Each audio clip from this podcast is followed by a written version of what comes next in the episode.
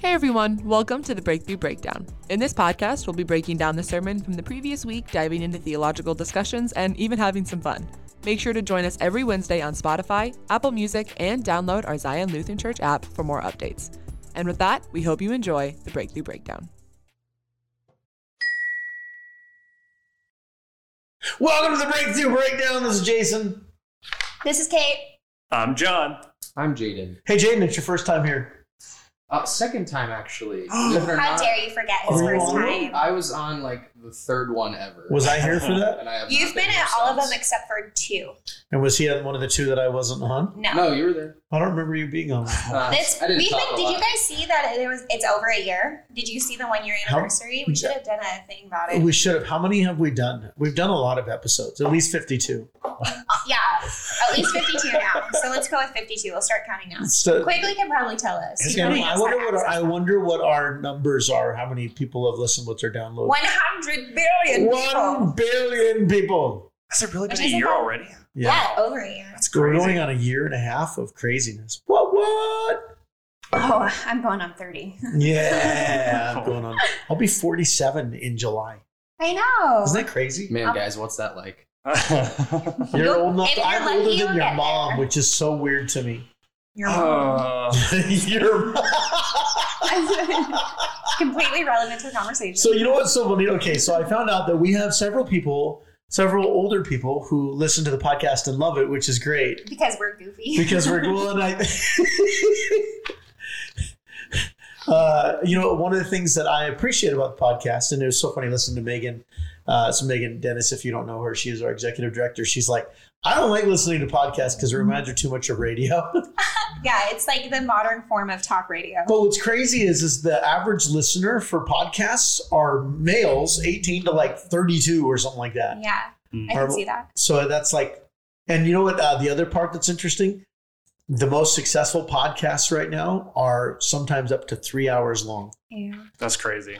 Isn't Who's that got time insane? for that? Yeah. I ain't got No, time I ain't that. got time for that. Well, Whoa! I only ever listen to podcasts. I feel like if I'm on a long drive somewhere, I, I don't. Yeah. I I like love- it if I'm working on something that is like, you know, minuscule task or like Uh-huh. repetitive task. But Yep. most of the time I'll listen to music. But if like I can't listen to music, like it's too loud or too much, I'll listen to podcasts while I cook for CR a lot. So I listen to podcasts working out and when I drive. Those are kind of my two big ones. How about you, Yeah. Jaden? Do you listen to podcasts? I pretty much just listen to the Bible Project, Mm. I like Such a great podcast. and They're I just awesome. like them. It, it fills the space, but also I feel like I'm gaining something from it too. So it's just Tim nice. Mackie. And what's the other guy's name? Tim John. Mackie and John I something. I can't remember. But That's- the coolest thing about their podcast is that it has a like corresponding app Is that it's goes better than ours? with it. Well, I mean, they're pretty, No, they've been doing it for like a decade And though. they're This really kind of stuff, And they're They do- really good. They're really good, well educated. Give it a like, give it a listen, Yeah. but like and download ours first. Download us first and share it. Share it lots, lots with people. Yeah. yeah. Uh, so hey, uh, okay, we are now post. How did everybody feel like the 150th anniversary went?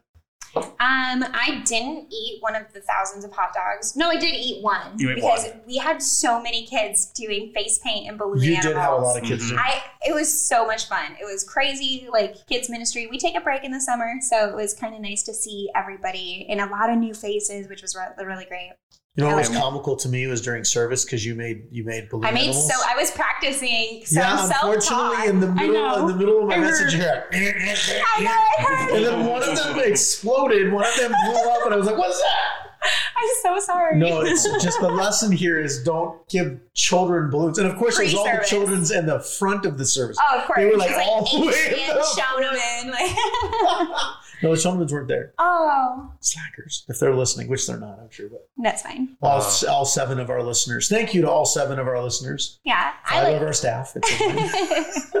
Well, the other thing too about that was uh it, we were rained out, so we had Yeah. to be in the dock, and so it's a lot smaller of a space than you know the entirety of City, City Park. Park. And uh, I will Clear say Lake. this though: um, balloon squeaking is way better than having somebody hold a pinwheel and shine its chromeness at me while I'm preaching, which happened last year in I forgot about that. I bought pinwheels again for the barn. Dog, I do not hand them out. The July one. Do not hand them out until after deal, service. deal, deal. Literally no lie there, and I won't say names, but there was an individual who purposely was trying to shine the light in my face while I was preaching, and it was blinding me because they were chrome and it hit my eye, and I kept on trying to get like Kate or Megan somebody's attention. like, Reflecting this. but I didn't. Yeah. I didn't want to be like rude or disrupt the service. But yeah, it made You me, held on tight. Pray for your pastors out there. You never know what kind of distractions are working against yeah, them. pinwheels, balloons.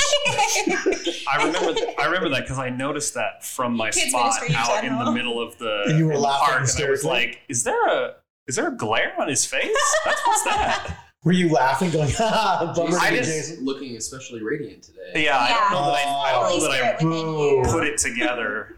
So you know what was cool? What I loved about the 150th. Back to that. Back to that. Yeah. Uh, I actually saw several people that were new to our church, Yeah, and we had several people from the community who just came in because they heard there was a block party, which was the goal. yeah. How it cool, cool. it would have been! Imagine if we had been outside, how many people would have had the opportunity? Right. But it's all good. Yeah, it's it worked exactly where it needed to be. That's right. All right, so we are in uh, our week three Wow. of our "This Is How I Fight." We're this will be the second week in the park because last week we were rained out. Though I don't think it rained until after service. yeah. well. Hey, we, we can gonna only do? do what we do, right? Yeah. That's. All right, so we talk about strongholds, breaking strongholds. Last week we talked about how the enemy uses the lies in our strongholds. Uh, okay, I'm going to ask a big, broad question. You can answer it as whatever you feel like it is. Uh, what do you feel like some of the strongholds, the lies in American culture? Mm.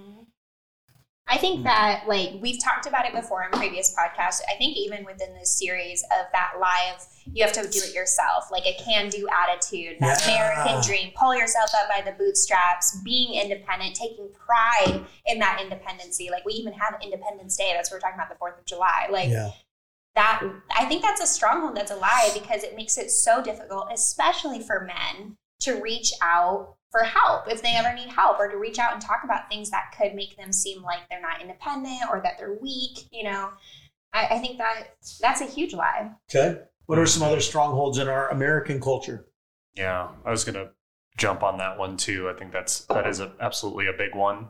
Um, I think too there, there's like this mantra now of like you whoever if if I'm you know if I've got an opinion or if I've got something that I think about uh, you know I'm entitled to think whatever I want to think and there's just no discourse about it. It's like this is the you know free speech and the land of opportunity, and I Oh, think it just gives a lot of people just I'm going to speak my truth. I'm gonna I'm gonna say what's on my mind. It's like, but we can listen too. Yeah, you might have the right to say anything you want, but that doesn't take away the consequence of saying that thing. The responsibility. the yeah. responsibility of your using your words. I, Yeah. I like that. That's good. Yeah, I think one of them is like the nose to the grindstone mentality, but that's it. productivity. Like, Yeah. just it's Yeah. solely just um, mountain climbing. It's like just trying to reach the the pinnacle or like be the CEO, be the top uh, gun,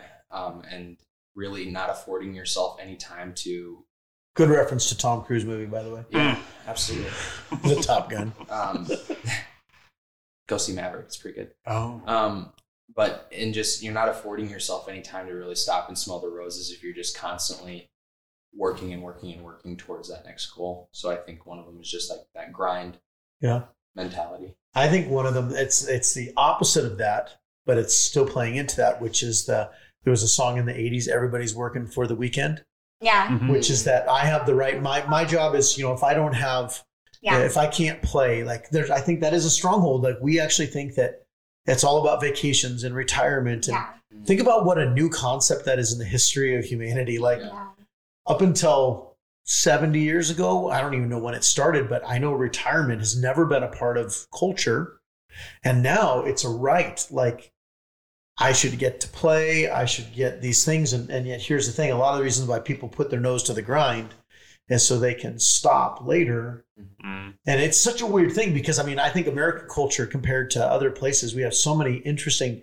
They come from blessings, and isn't that the lie that the enemy brings? Is he twists the blessing to now all of a sudden the it becomes it it, it takes the focus off the right thing that now all of a sudden we become There's a really cool illustration that's talking about um, like that blessing where you twist it. So it's like give a kid a rock and a sucker, and then have them put the rock in their shoe and walk with the sucker in their mouth, and have them go down and back, you know, quite a ways, and they come back and you say like.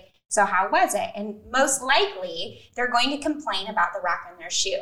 Mm. Most of them will never say anything about the sucker that they got Interesting. Because there there's we are our blessings can sometimes be overshadowed by our suffering Yeah. you know Yeah. If we if we if we focus on them and we if we let them, absolutely. if we let them Mhm. yeah but that's talking you know getting back into what you were talking about of like taking every thought captive Yeah. you know if you have that mind over matter almost kind of mentality of like no i can get through this and with christ Yeah. And his help and and and skills that i get from tools that are available to me like therapy and things like that Yeah. i'm able to i'm able to overcome that So, uh, you know, we were talking about um, last week was how do we recognize the strongholds? How do we recognize the lies? And we, we alluded to it a little bit last week, but I talked more about it on, it'll be talking about this Sunday. Um, is John 10 10. This Yeah. thief comes to steal, kill, and destroy. And the thief he's referring to is not Satan, but the Pharisees, the religious people who got in the way of Jesus' ministry. And I don't think I hit it too much last Sunday, and I'm not going to really hit it this Sunday. yeah But how interesting is it that the biggest obstacle to Jesus' ministry, it wasn't the Roman Empire, it wasn't other religions, it was God's people. yeah Mhm. And I think part of the stronghold that exists within God's people, the church, and it, it goes to every generation. Doesn't matter if you're Jewish or Christian, the people in the Bible, what we see is they get locked into their religion. Religion becomes their stronghold. yeah God only operates this way. And if you go outside of that, they determine how God should operate instead of giving God the freedom to move how he wants to. yeah And I was thinking about like how easy is it for our complaints, the things that we tend to be upset about, usually I wonder if they're actually God's as upset about them as we are. Yeah. Mhm. Like I wonder how the stronghold within the, some of the lies that we believe in church is that church is about making me happy, my preferences. Uh, and I'm going to bring up one that it's kind of a sensitive subject for some people, but like let's take no, noise volume. Right. sure Uh, how many people are quick to say, I can't worship if it's loud? And yet, when we look at the Old Testament and even the picture of worship in heaven, you get the sense that it's loud. Bumping.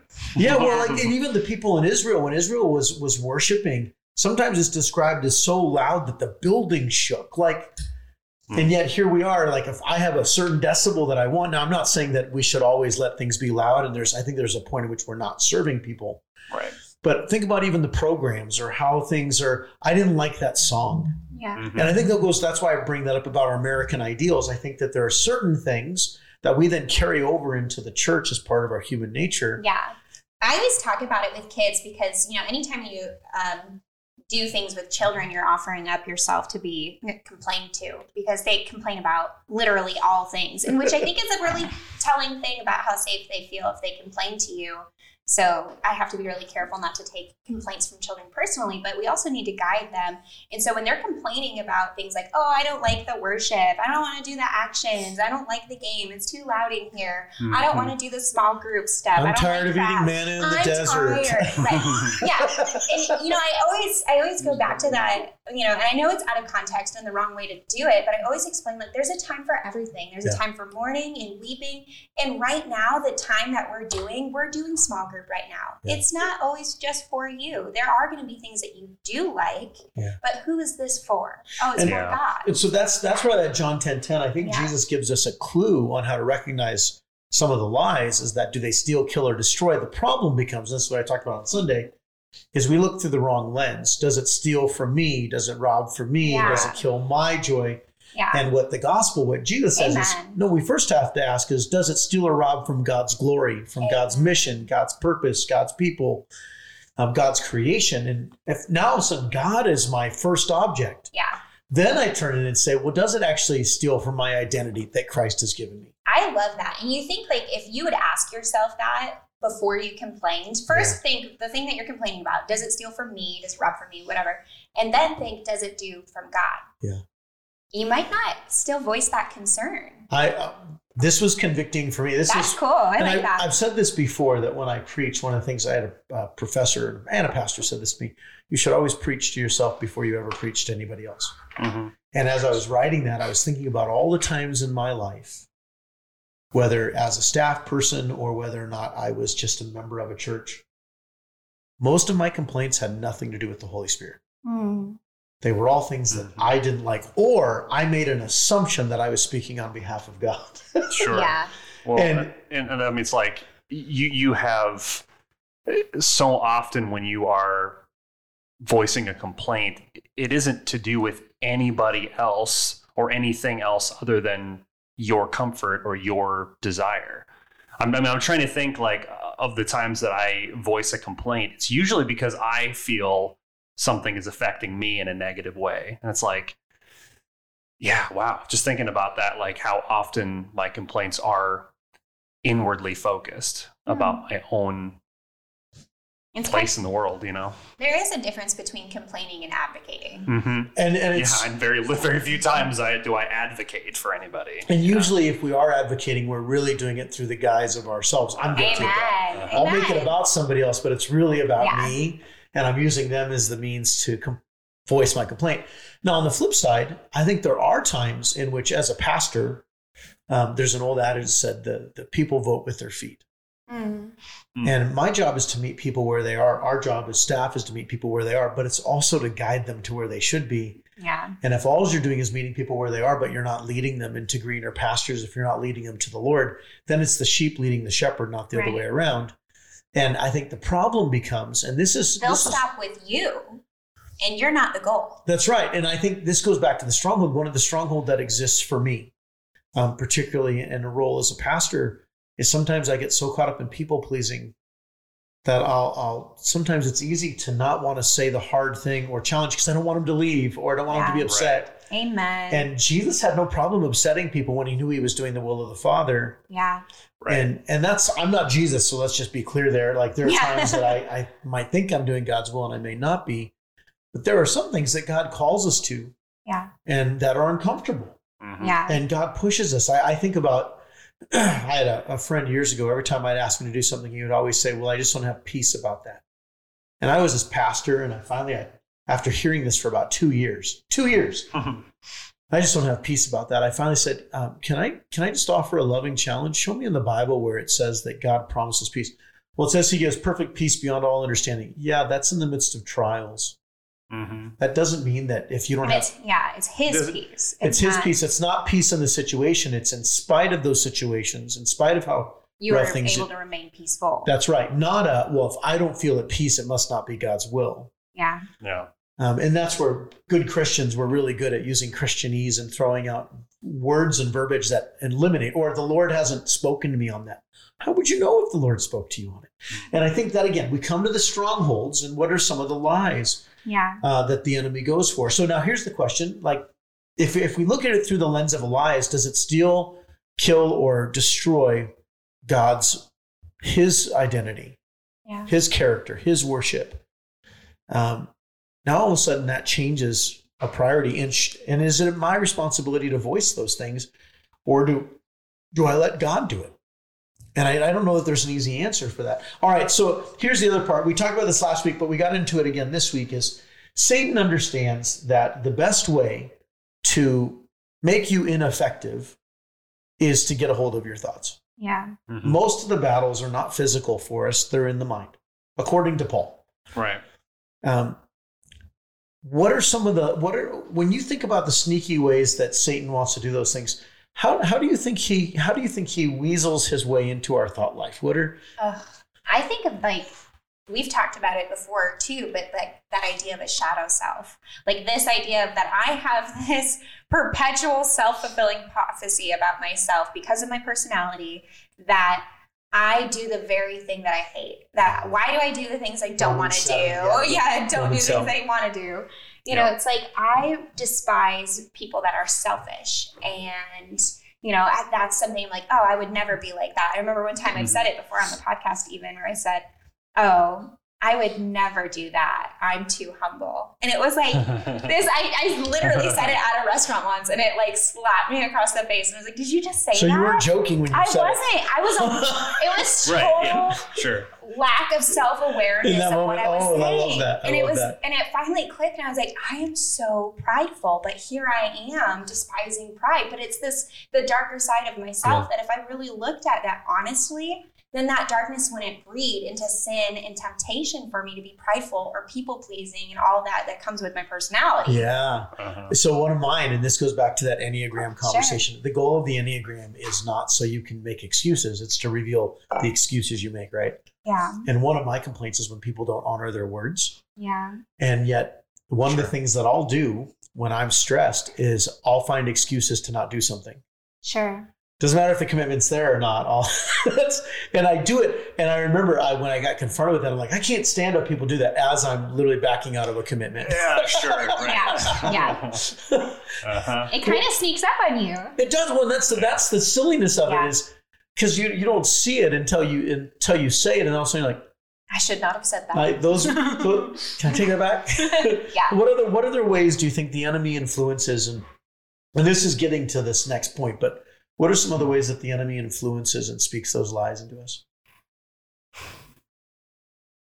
I was trying to think about my own kind of struggles that I have or thoughts that I buy into or believe. I, I think sometimes I, I'm like, I am so set if Satan tries to come at me directly. Like if, like if I had the experience in the desert in the wilderness with Jesus and Satan, like if that was me and Satan is standing right in front of me going, "Hey, I got this for you," I'd be like, Psh, "Get out of here! No way!"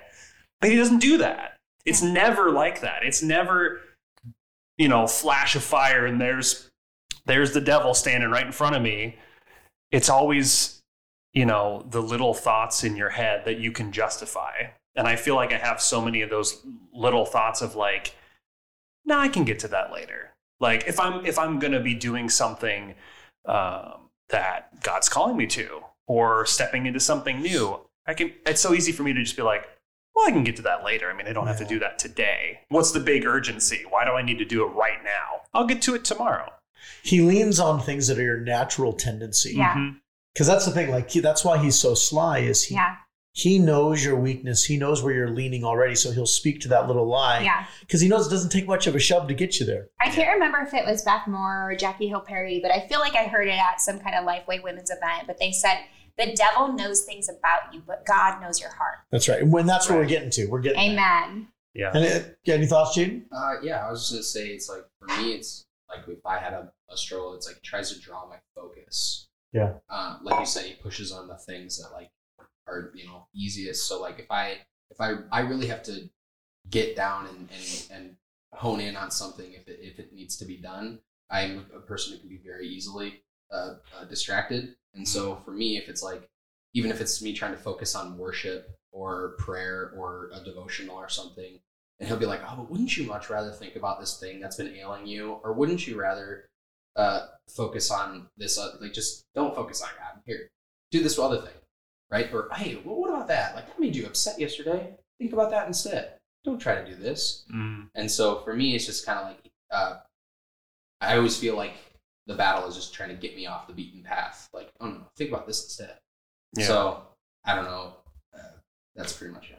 I think that's helpful for us because if when we can realize our weaknesses, then we know where we're susceptible. Amen. Mm. So you know, there, there's that oh, the chink in the armor, Yeah. right? If you know where the if you know where the cracks are, if you know where the things are, and that requires some self awareness. Yeah. And I think a lot of the reason why um, so many Christians get stuck in strongholds is they've not done the work to ask hard questions of where is Yes. my weaknesses, I Oh, agree. yeah. and Yeah. and and that prayer, what is it? search God- me, oh, yeah, search me, oh God, yeah, Psalms. Well, and that is, I mean, think about how dangerous Psalm Psalm one thirty nine. Search me, God, know my heart, test me, and know my anxious thoughts. If you actually mean that when you pray it, Oh yeah. you may not like you may not like the score you get. Amen. Test me, like uh, Jason, you got a big fat D. yeah. Right. I will. Right. I will admit though, I feel like that is a very common prayer for a lot of people. Whether it's not those words, but I do feel people in searching after the heart of Jesus. And maybe it doesn't sound like that. Maybe it's just God, show me my heart. Show me the parts of my heart I don't know. Show me how you can shape it to be yours, right? Like I think there is a desire that we want to see be brought to light the cockroaches, right? I, I don't know. I don't know that I completely agree with that. And I think I think in some people there are. I think it's the spirit. I think it's when the spirit's working in people Yeah. because I get the heart of what you're saying. I and Paul talks about that conflict of spirit and flesh. Yeah. The spirit wants you to come into the light and have Mhm. right relationship, I but think- your flesh doesn't. I think our flesh, and that's I think Yeah. I think what what we hear in that, and I think this is where I would agree with that is, I think when there are people who are actively following Jesus, I believe that's the case. When they're actually looking and saying, "Jesus, I want to follow you," and I, I wonder if a lot of people they want Jesus to follow them, yeah, and that go where prayer, I go, Jesus. that prayer is scary for them. yeah, And that is that's a hard prayer. So I, it's not that I disagree with it. I think it's I think it's all in who that if your if your affection is attention on Jesus, Mhm. that's a safe prayer. Yeah. Well, I think to your point, Jaden, I think some people would be like, read that little section of scripture, search me, oh God, and know me, and be like, yeah, I can do that. And then as soon as something is revealed that they don't like, they're like, No, no, no, no, no, I was just no. joking. Not that. It's like never I'm pray for about. humility. no, no, Yeah. search, Lord, search teach me patience. Search me and tell me the good things. Show me what Like, I'm good at. yeah, the, Jason, I think you're awesome. Well, thank you, Lord. And let's move Yeah. on. yeah, yeah. Give me the purpose, not the roadblocks. Wow. That's So- all I want. So here's here's why I brought this up is that when we think about the enemy, the enemy doesn't know our thoughts. He's not God. Now, I, I can't. Maybe there are there is a verse, but I can't think of any verse that specifically says that the devil doesn't know your thoughts. But here's the theme: it says only God knows the thoughts of man. Only God knows the hearts of man. Mm. yeah, Which means that Satan cannot read your mind. Which means that when you are exposing things, you actually have to say them out loud. You can't think it. You have to proclaim the name of Jesus because it's in that proclamation. Satan knows you're onto him. Otherwise, and the, the illustration I gave uh, I gave somebody yesterday, we were talking about this, is Satan is like a thief outside of your house. Hmm. He's locked out. He, if you're if you're in there having a quiet conversation, he has no idea what's going on, but he can certainly yell in. yeah, And he is. He wants you to be afraid. He wants you to make bad decisions. But he's locked out of the house, so to speak, in the mind. He doesn't know what's in your mind. And he can still affect things. He can on the still affect your mind, but Yeah. he cannot, he does not know your mind. He does not know your thoughts. Right. And, and I think a lot of times we think Satan knows our thoughts. Yeah. No, but he knows how to influence them. yeah. Mhm. He knows the lies to press on us. And in that sense, sometimes it feels like he knows our thoughts, but no, what he knows is our actions because what Satan can tell. So let's say you struggle with anger. Well, Satan watches that. He sees that you get angry quickly. So what does he do? He knows you're leaning there. He's going to tempt you and entice you to things that make you angry. Ah, didn't that And- person say that frustrating thing? Don't you want to just Yes. get in their face? And then James tells us that at some point we can't even blame the devil. It's just my own That's right. flesh I was just going to say that. Sometimes we give the devil too much credit because he's not omniscient. He's not That's right. omnipotent. He, can't be everywhere. That's right. He's not everywhere. So He's not. I'm not that important that Satan himself That's is coming after me. Now, demons might be. But am I a broken, sinful creature? Yes. And sometimes it's my own fault that I am stepping into this sin and temptation that he leaves readily. He doesn't have to work very hard to try to trick me. Yeah, I was gonna. I was just about to say it's like it's like you're just he's he's just pushing.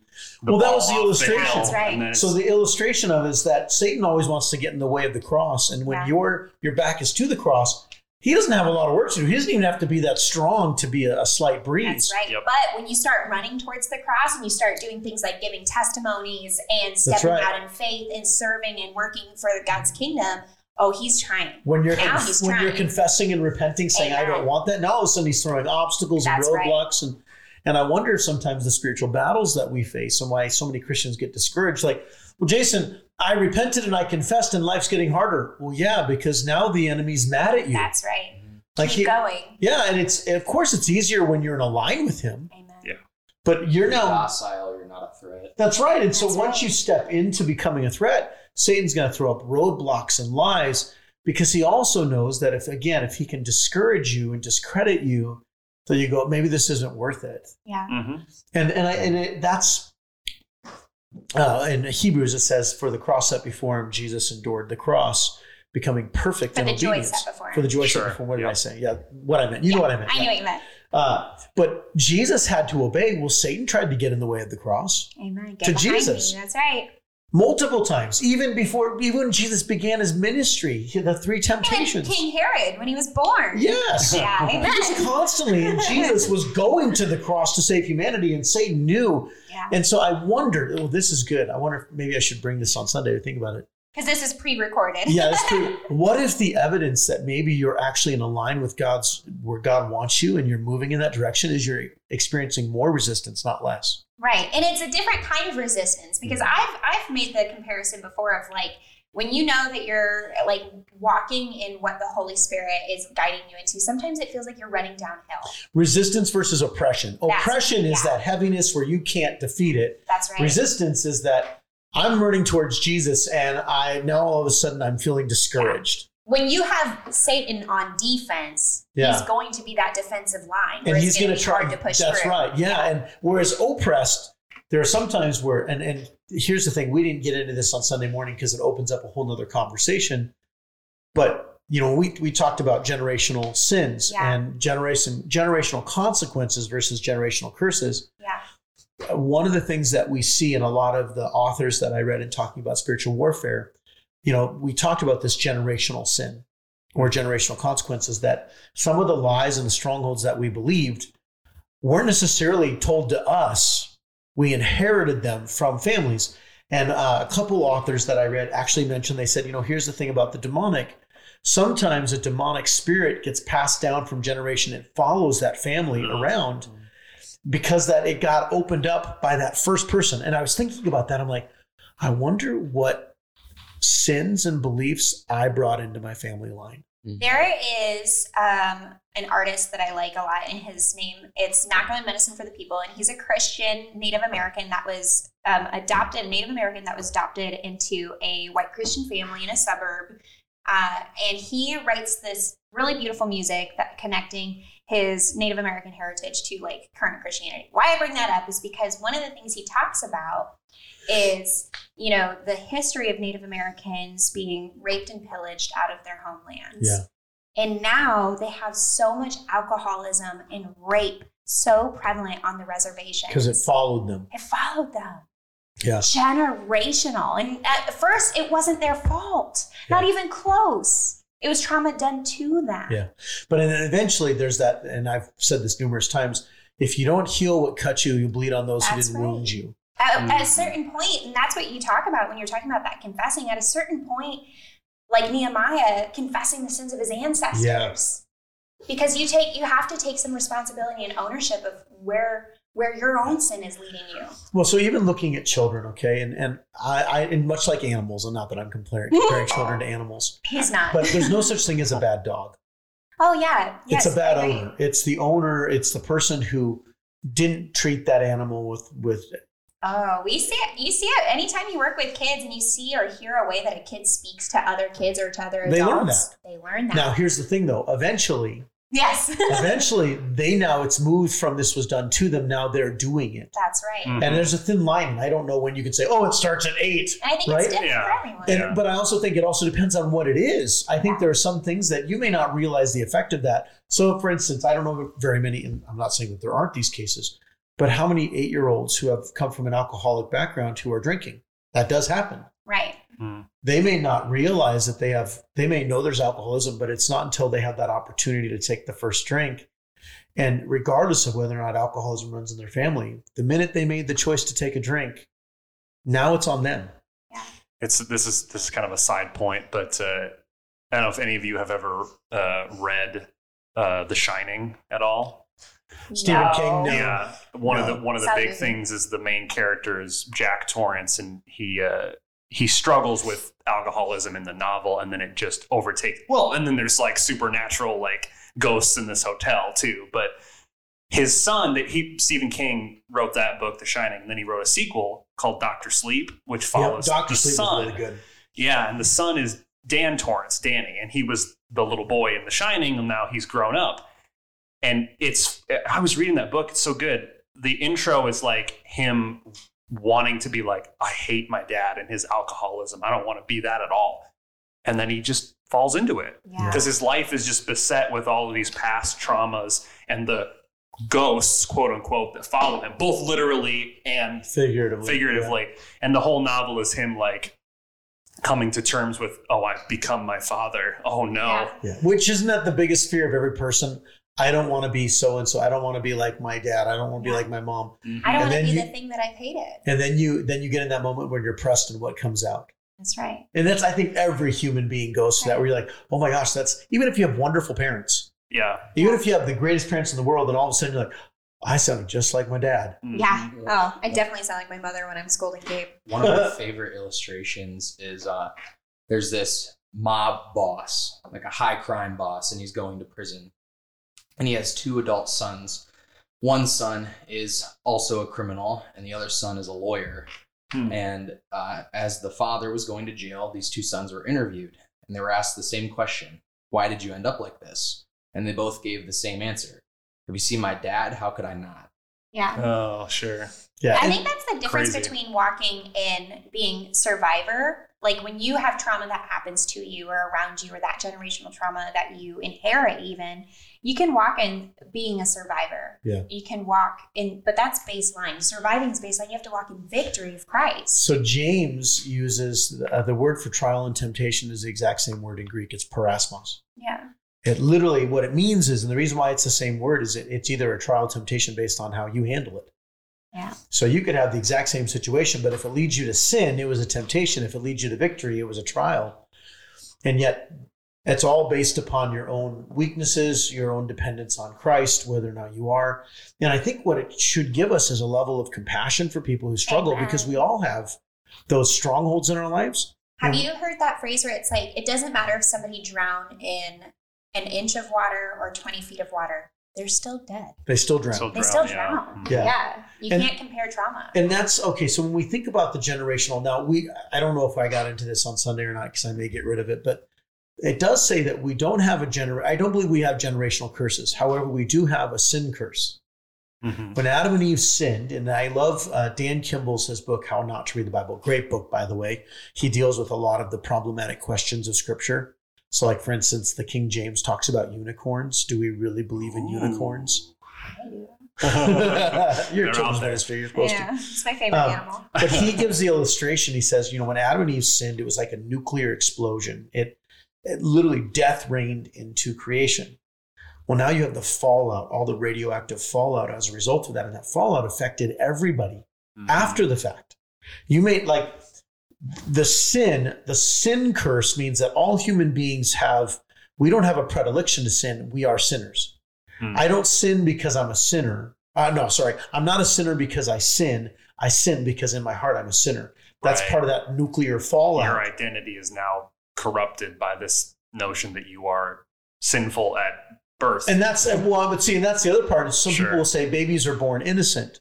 Hmm. No, they haven't sinned yet, but they're not innocent, and we know that Right. because babies lie, pr- children lie pretty early on in life, even if they're not modeled. They're selfish by nature, and it's that survivor instinct kicks in even feral children there's been research that shows like how how they interact with others even as a feral child is violent they still they learned it, and Yeah. you, you can say, well, they learned it from so and so. No, it's that's the I'm not a sinner because I sin. I'm a sin. I sin because I'm a sinner. yeah.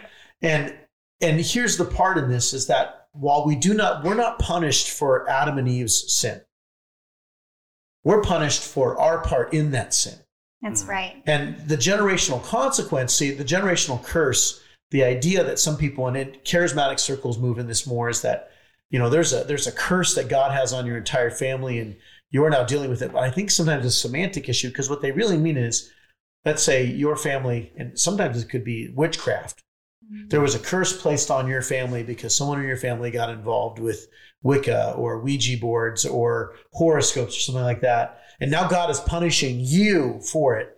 No, it's not that God's punishing you, it's that there's a consequence right of that sin being passed down. And so you may not realize it, but let's say you had a family member who was into witchcraft. You're not being punished for it, but you're feeling the effects of it. we see that even when jesus in the gospels is ta- when the disciples see the blind man and he said so whose sin Who's- is he getting that's right. punished for and jesus is like nobody he's just blind And and that's and so this whole idea of generational curse is actually it's it's a Judaic, it's a thought within Judaism. But however, what we do see is that it's very clear that there are consequences and those sins affect and infect us. And though I'm not being punished, and this is why I like the illustration of, um, you know, I've shared this before. I've never met my dad. I can almost bet that there are certain struggles in my life that on a genetic level I struggle with because my father did. Yeah, it's that Mm. nature versus nurture. And yeah, and there were things that because here's what here's what new scientific research, neuroscience and uh, cellular research is showing that trauma and sins can actually affect us on a, a cellular level. It's called epigenetics, and I, I read a book by Neal Stephenson called Sevens, Seven, Seven, Seven, something like that. I don't remember. Oh, I think I know the book you're talking about. I haven't read it. I listened to it, Okay. and the whole point is is that what epigenetics are, and for the science geek people, they love it. Um, these things don't change your cellular level like cancer does. Cancer changes the cellular structure, DNA, right? Mm. That's not what happens. Rather, every DNA has an expression, and epigenetics means that the DNA looks the same, but how that DNA expresses itself looks different. Sure. And so you'll have latent things. You'll have things that are on the cellular level, you wouldn't know there's any difference until it expresses itself. Hmm. And they're seeing this, and the body keeps the score. Um, that's kind of the idea is that when, if your parents are traumatized, sexual violence, physical violence, uh, emotional, spiritual violence, if they don't deal with that trauma, that trauma affects them on a cellular level. And then if they get pregnant and they've had that unresolved trauma, that the feelings of that, the body awareness to that, which leads to anxiety and depression and everything else, can pass to your children. Mhm.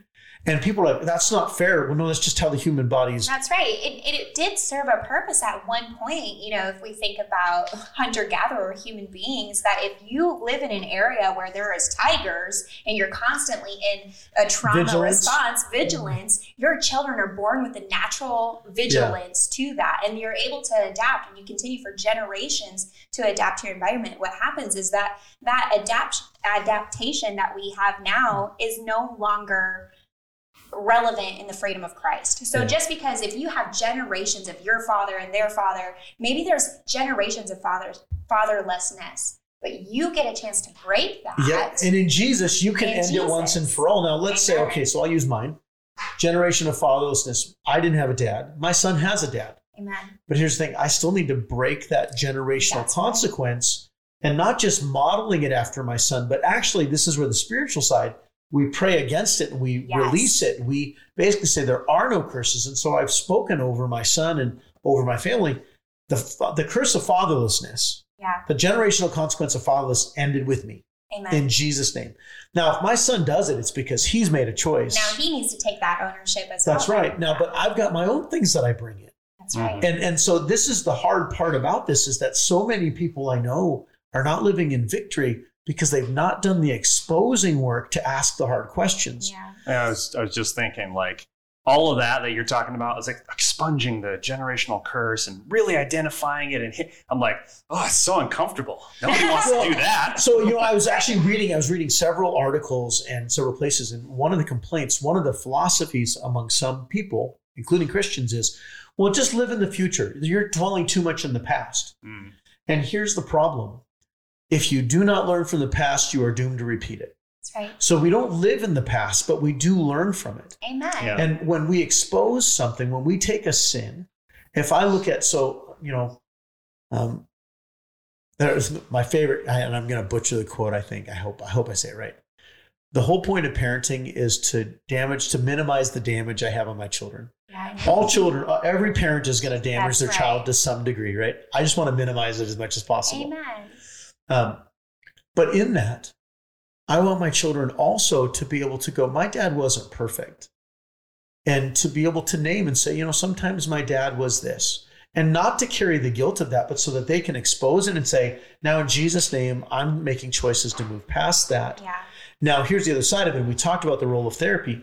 Jesus can heal this. So it's the illustration of ACL. I tore my ACL. Yeah. Even though they came in and surgically repaired it, I still had to do I had to do physical therapy. Yes. Yeah. I truly believe that the Holy Spirit can break generational consequences, that He can heal the lies that we've been told. But sometimes the role of therapy, the role of community, is to uh, it, it's to rehab Yeah. us so that now we don't re-injure it, so we don't fall back That's into those right. things. Right. And it's not that Jesus didn't heal. Yeah.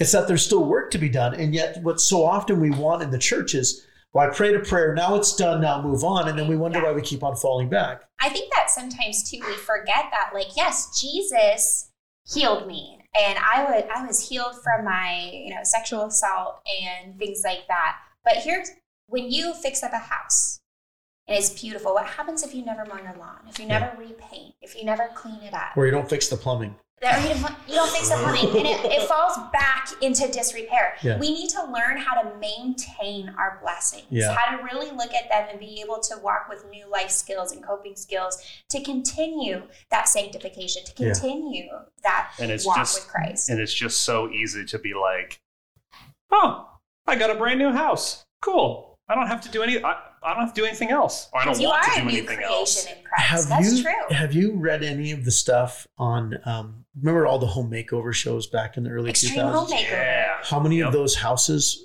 were put together? They made it look good on camera. Yeah.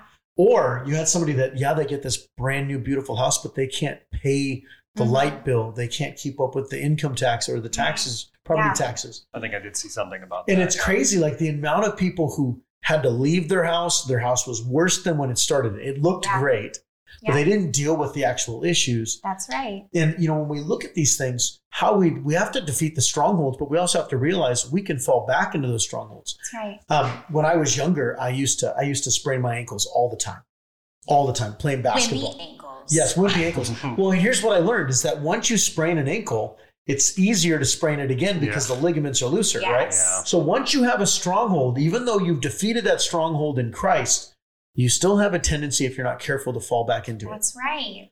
And so, yeah, you can do the work, but that's why we need community. It's we need those stabilizers. We need continued walk in the spirit.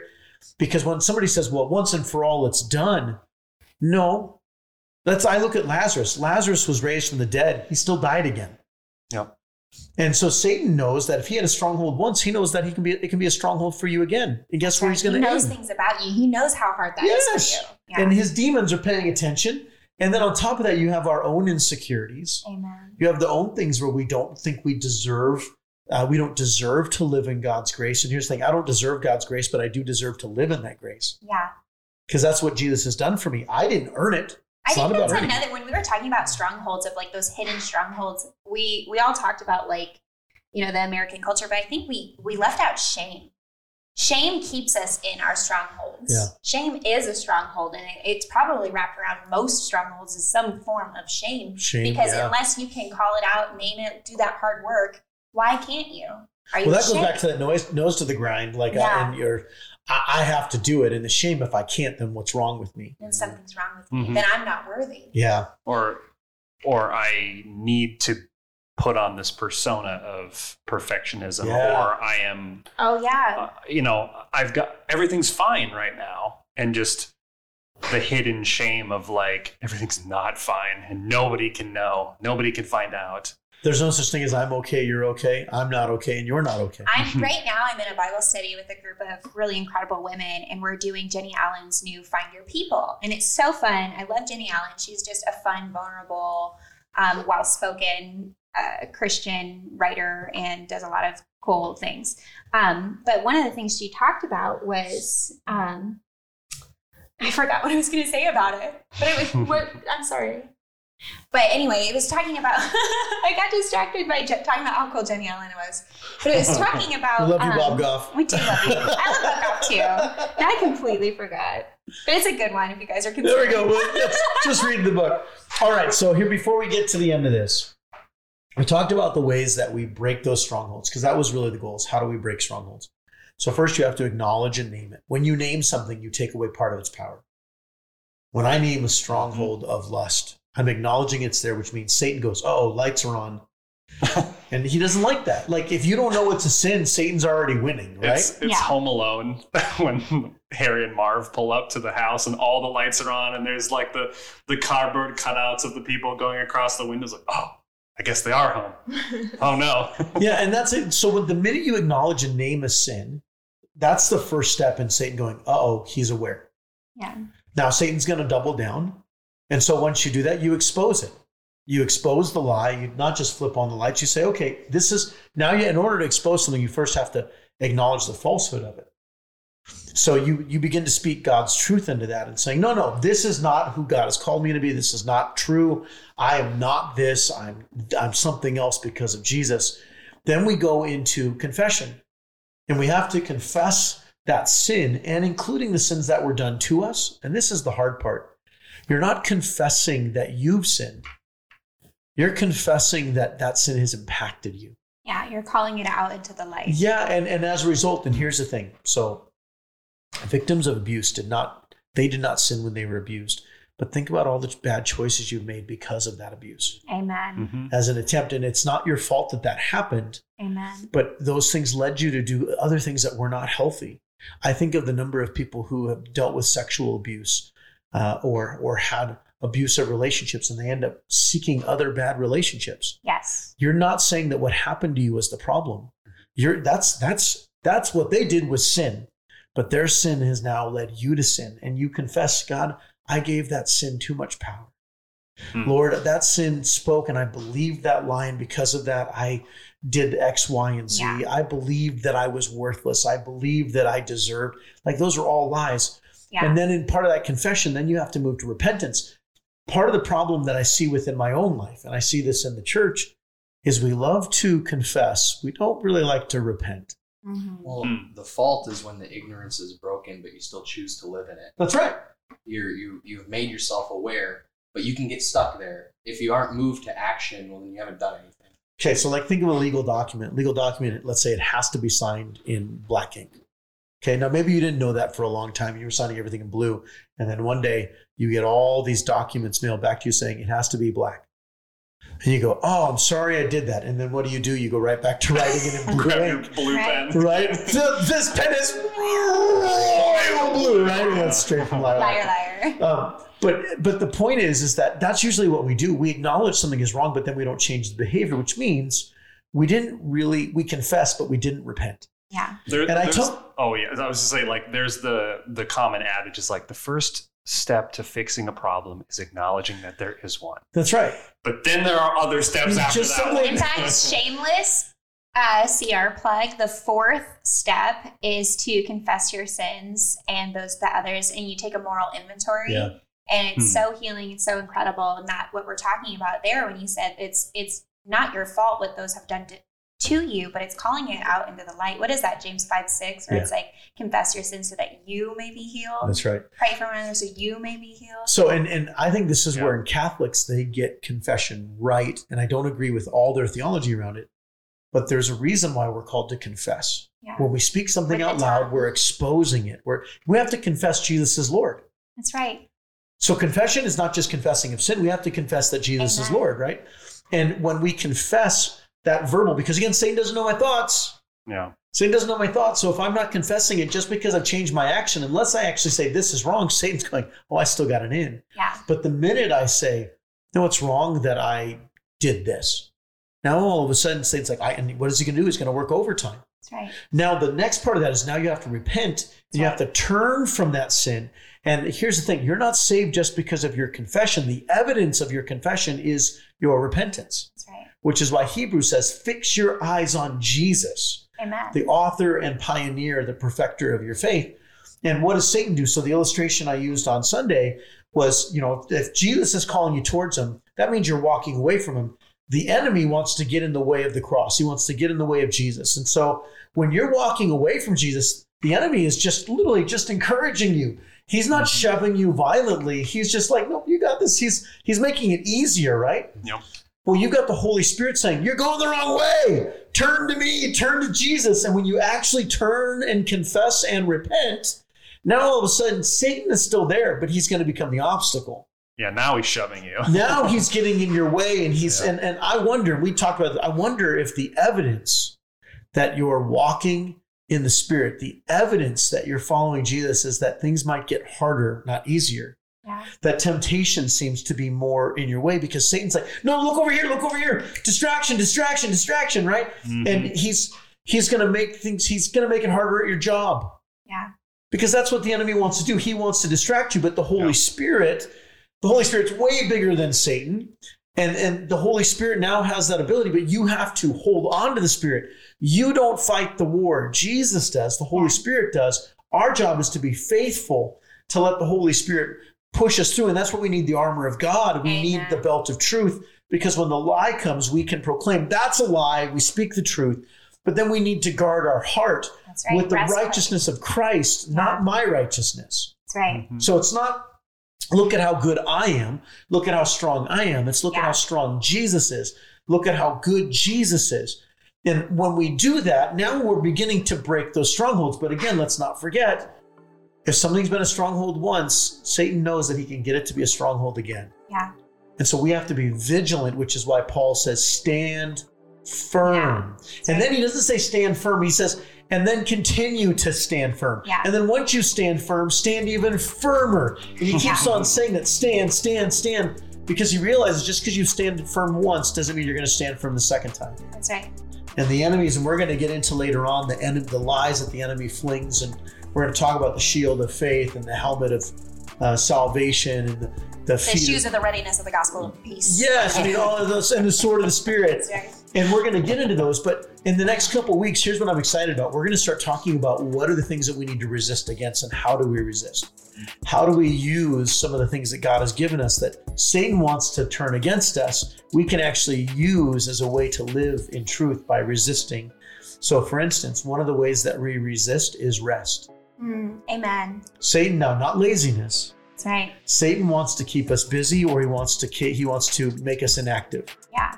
Rest is not inaction. True Sabbath. true Mhm. Sabbath. And that is one of the most direct spiritual warfare things you can do. Yeah. You want to talk about an American stronghold? Yes. Inability to. Go, go, go. And, and you know how he lies to you? He said, Oh, this is your Sabbath, so don't go to church. Yeah. Take a break. You deserve a break. You Man, earned it. You earned it. And the enemy's like, No, the purpose of rest. My grace is a gift. Yeah. Can't earn it. All right, hey, this is I'm super excited. I don't I have no clue how long this series is gonna last.